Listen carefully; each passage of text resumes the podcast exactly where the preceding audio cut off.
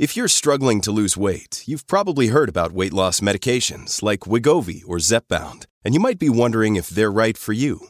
Meet PlushCare, a leading telehealth provider with doctors who are there for you day and night to partner with you in your weight loss journey. If you qualify, they can safely prescribe you medication from the comfort of your own home. To get started, visit plushcare.com slash weight loss. That's plushcare.com slash weight loss. plushcare.com slash weight loss.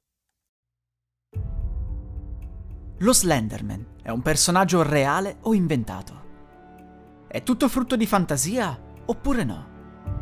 Oggi parliamo di una delle creature più famose delle creepypasta, lo Slenderman. Il personaggio venne realizzato nel 2009 da Eric Knudsen per un concorso fotografico di un sito. Ovviamente Eric vinse e da quel giorno nacquero tantissime creepypasta sullo Slenderman, il suo personaggio. C'è però qualcosa di estremamente inquietante che molti non sanno, ma prima di parlarne analizziamo l'aspetto fisico dello Slenderman. Si tratta di un uomo estremamente alto e magro, con pelle bianca e il volto privo di occhi, bocca e orecchie. Non ha i capelli e le sue lunghissime braccia hanno artigli in fondo alle dita. Indossa un abito nero e una cravatta rossa e dalla sua schiena possono spuntare dei tentacoli neri. Si narra che rapisca i bambini e che si possa trovare nei boschi e nei luoghi abbandonati. Può teletrasportarsi, ma raramente attacca subito. Inizialmente ama infatti dare presenza di sé con alcuni indizi, per poi apparire in lontananza. Pensare o parlare dello Slenderman renderà ancora più probabile l'eventuale incontro e quest'ultimo fatto contribuisce a rendere il tutto più creepy. È inoltre in grado di creare interferenze con i dispositivi elettronici e può indurre nella vittima diversi malesseri e ossessioni. Infine, può trasformare le sue vittime in servi denominati proxy, allo scopo di utilizzarli per i suoi scopi. Detto questo, fra le numerose creepypasta a lui dedicate ci sono persone che giurano di averlo visto veramente.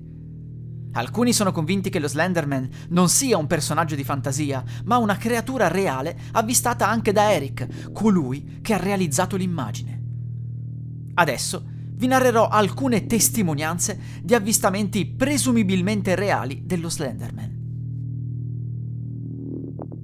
Non conoscevo lo Slenderman quando mi venne proposto di fare un prank ad un mio amico.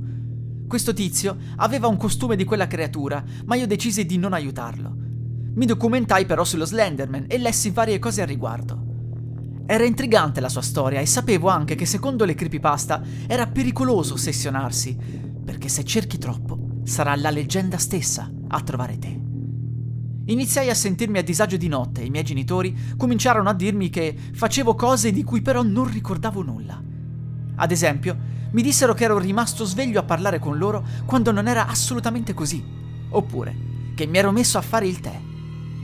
Sono sicuro che non scherzassero e i miei genitori sono sempre stati sinceri. Un paio di notti fa mi sono sentito osservato, così ho guardato fuori dalla finestra e ho visto per un attimo in bianco e nero.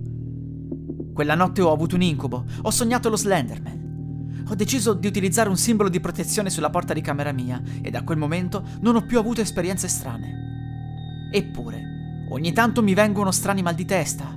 La TV va in statico da sola e il telefono si spegne da solo. Qualcuno riesce a spiegarlo? Quando avevo 4-5 anni, ricordo che andai a dormire alle 22 e feci un sogno strano. Ero in un corridoio strettissimo e oscuro. L'unica luce proveniva da una porta in fondo. Lentamente mi avvicinai ed entrai in questa stanza. Era molto luminosa, tutto quanto era bianco. Mi voltai verso la porta per tornare nel corridoio e lì vidi un uomo. Aveva un vestito elegante nero, una cravatta rossa e un volto senza tratti, ovvero non aveva una faccia. Urlai e mi svegliai. Avevo il batticuore.